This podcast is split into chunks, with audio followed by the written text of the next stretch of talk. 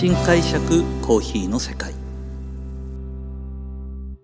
私、丸見コーヒーの代表、後藤英二郎がコーヒー文化が香る北海道札幌市からコーヒーについて独自の視点で語っていく番組です。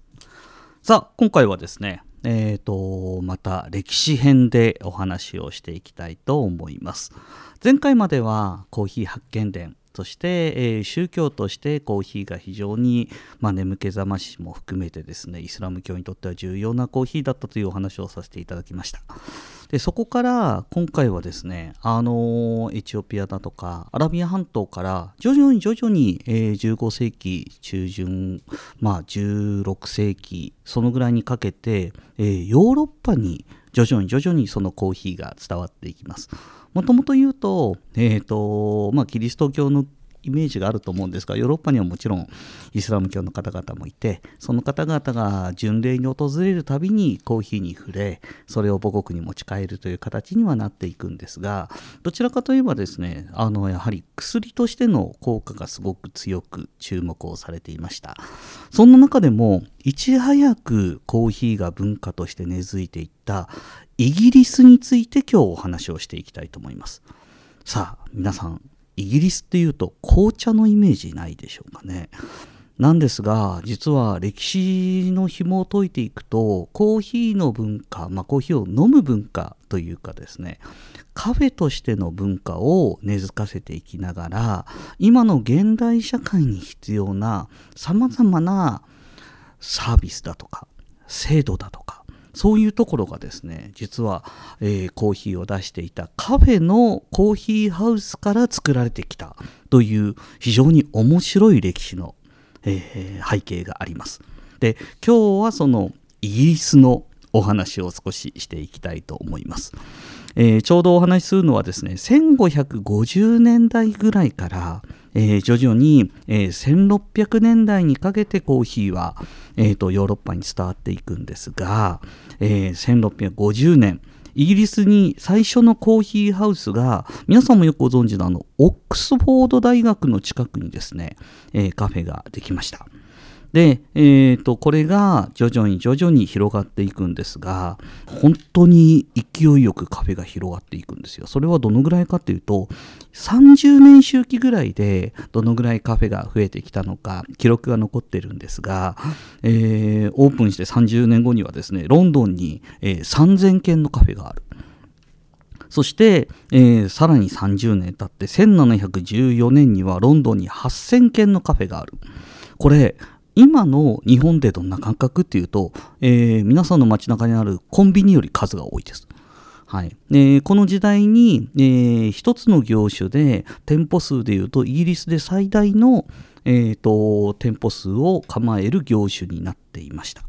でさらに、えーと最も高い家賃が払える業種ということでですね、街の真ん中駅の前だとか、えー、中心部にですね、えー、カフェがたくさんあるというような形まで大きく大きく発展していったんですが、じゃあそもそもなんでそんなカフェがあの一気に花咲いたのっていうとですね、イギリスのちょうどこの時代産業革命がえー、時代の背景としてはありましてもともとは、えー、多くの方がですね、まあ、あの土木をやったり畑を耕したり酪農したりっていうような牧歌的な生活をしてたものからどんどんどんどん社会生活がですね都市化していって工場化していってで、えーと、都市で仕事をするという背景に変わっていったんですがこの時ですね肉体労働から頭脳労働に簡単に言うと変わっていくんですね。その時にイギリスでですね、えーと、ちょっと困った時代背景がありまして何かっていうと皆さん肉体労働中心だったのでものすごくビールを飲むんですよ。1650年代の、えーと、イギリスでどのぐらい、えーと、アルコールを摂取していたかというと1日ですね国民1人当たりビールを、えー、3リットルこれ統計で飲んでるんですね。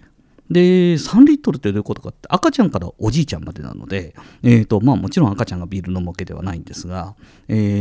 ーまあ、もちろんこの頃、えー、大手ビールメーカーがあるわけではなく、えー、どの家も自家製のビールが、えー、当たり前のように作られていて、まあ、もう朝ですねあの本当に日本でいうとお味噌汁がお母さんの味で出てくるかのように自家製ビールがあったかい状態で出てきてその温かいビールを飲みながら、えー、体に活力を与えて仕事に行くと。で表に出て汗をかいて肉体労働をしお昼はパンと一緒にビールを飲みそして午後も働いて夜は盛大にビールを飲みワインを飲みという生活をしていたんですね。でそこから、えー、だんだんだんだん肉体労働から頭脳労働のに変わっていく段階でどうしてもえーと、アルコールを抜いていかないといけないというような時代背景があった時にノンアルコールのコーヒーに、えー、着目をされで実際に医師の処方としてもアルコールをですねの禁断症状を断ち切る効果に着目をされてどんどんどんどんコーヒーが導入されていったんですね。その背景が非常に強い中でコーヒーが、えー、普及していって都市で飲まれるようになってきたというような形でコーヒーの飲ませるカフェが街中にどんどんどんどんできてきました。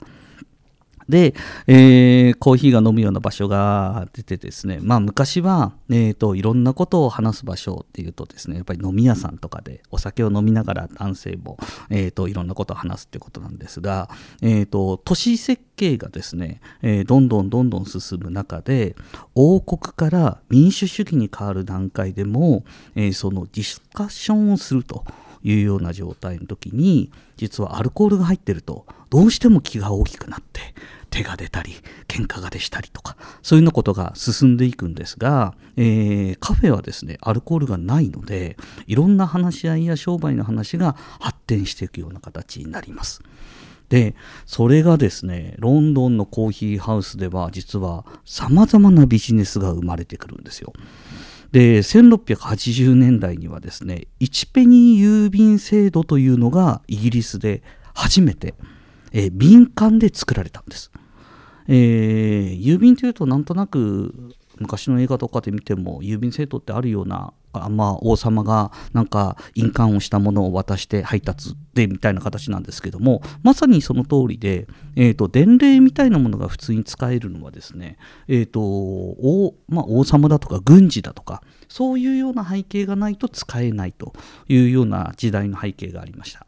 なので民間の方々が何かお手紙を隣町の人に出そうと思ってもその集団はないんですね。まあ、王族貴族だけが使える、まあ、伝令みたいなものしかなかったんですけどもこの頃ですねあの喫茶店ではまあ、先ほど言ったようにロンドンに3000件、まあ、一つの業種としては最大の、えー、店舗数を構えてますのでそこにですね、まあ、町の人方皆さんが自分の行きつけのカフェがあるんですよ。で行きつけのカフェがあるので、えー、その行きつけのカフェでどういう制度だったかというと隣町の誰々さんはいつも隣町の何とかのカフェに行っているということだけが分かるんですね。で、えーと、自分の行きつけのカフェに行って、えーと、お手紙を書いてその店主に1ペニーという、まあ、簡単に言うと100円ぐらいのお金を渡して、うん、でその手紙を預けます。でそうするとそのお店の入り口近いかあのかあの、まあ、ボードにですねその手紙が貼り出されます。何々隣町の何々にのカフェに寄ってくれる方このお手紙をお持ちくださいと。でそうすると隣町に行く用事の人が、えーと、そのお手紙を預かると一応ですね1ペニーの半分ぐらいのお金をもらえて、うん、で隣町の店主にそれを渡すと。でまた入り口のボードにその手紙を貼り出しますそうするといつも行ってる行きつけのカフェの隣町のその知人はですねあこれあの俺に来た手紙だって言ってこの手紙俺のだからちょうだいって言ってもらうと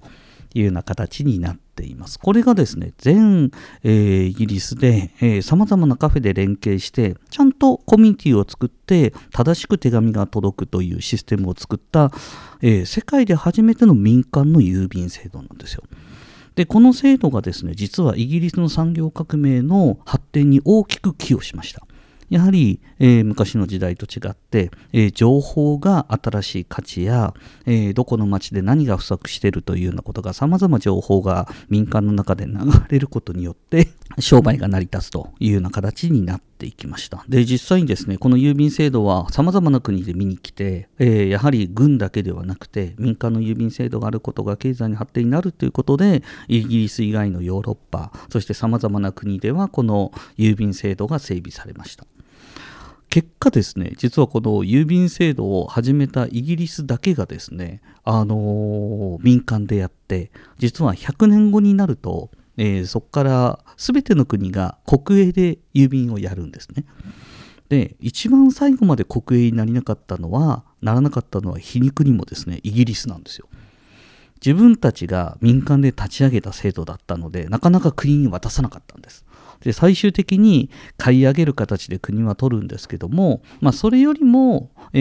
ー、売る売らないよりもその民間のイギリス人がですね優先したのは国際郵便が届かないっていうことが問題だったんですね。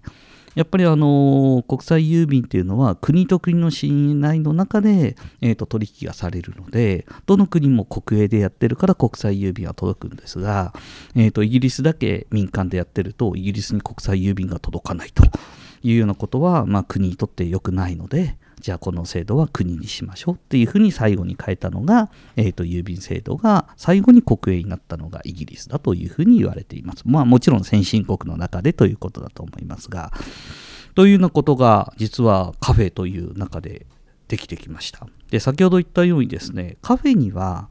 なんかどうやら色があったらしいんですね。あのお医者さんばかりが集まるような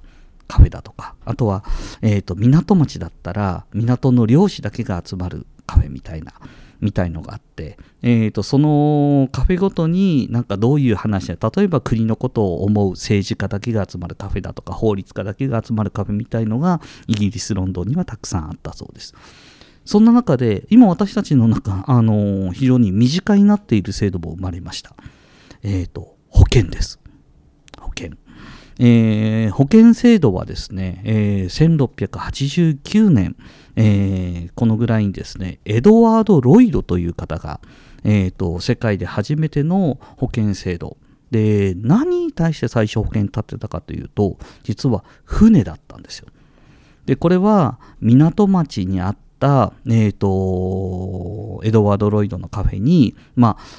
船主さん方がえー、たくさん集まってたと。で、ちょうどこの1680年代、70年代って何かというと大航海時代です。はい。えー、大航海時代でイギリス、スペイン、ポルトガルが、えー、新大陸を、え、どんどんどんどん発見して、で、えー、植民地をたくさん増やして新しい地域から穀物やいろいろなものを輸入したり輸出したりっていうようなことが頻繁に行われていました。まあもちろんこの時代飛行機はないわけです。なので海を渡る方法は船しかない。で、船しかないんですが、それが最もまビジネスとしては魅力あるえー、商売だったんですが、やはりまだこの時代のですね、船の船舶にはリスクがつきものでした。えー、天候が荒れてしまったり、また、えーとまあ、簡単に言うと、まだ新大陸を見つける段階ですから世界地図みたいな地図はないわけです。右に行ったのか左に行ったのかどの大陸に着いたのかさっぱりわからない、えー、一回出た船が、えー、ちゃんと戻ってくるのかどうかすらまあこの頃は海賊もたくさんいた時代ですのでわからないということでまあ一攫千金を狙ってですね船を建造したところ、えー、出て行った船が戻らないと簡単に会社が潰れてしまう。でそんなことが当たり前になるとやっぱり船を作ろうとする会社も民間もどんどん育たない環境にあったのでエドワード・ロイドはですねあのどこどこの港からいつ船が出発するという、えー、リストそれとそのリストを全員に配った上でみんなでそのリスクを分散させないかと。うん、あのー、1回あの船を出すのにいくらかお金を預けると。まあ、無事に帰ってきたらそれは商売が成り立つからいいじゃないと。でも、船が1ヶ月経っても帰ってこない。まあ、なんで帰ってこないのかはもうわからない時代だったので、帰ってこなかった場合、えー、そのみんなから集めたお金をその帰ってこなかった船主さんに渡して新たに船を作るということができれば商売がうまくいくでしょうというような形でできたのがこの保険会社です。このですねえーと、ロイド、まあ、実際にはロイズ社っていうんですけども私なんとなく札幌なのでロイズっていうチョコレートのイメージがあるんですが実はこれ今でも世界最大の保険会社です。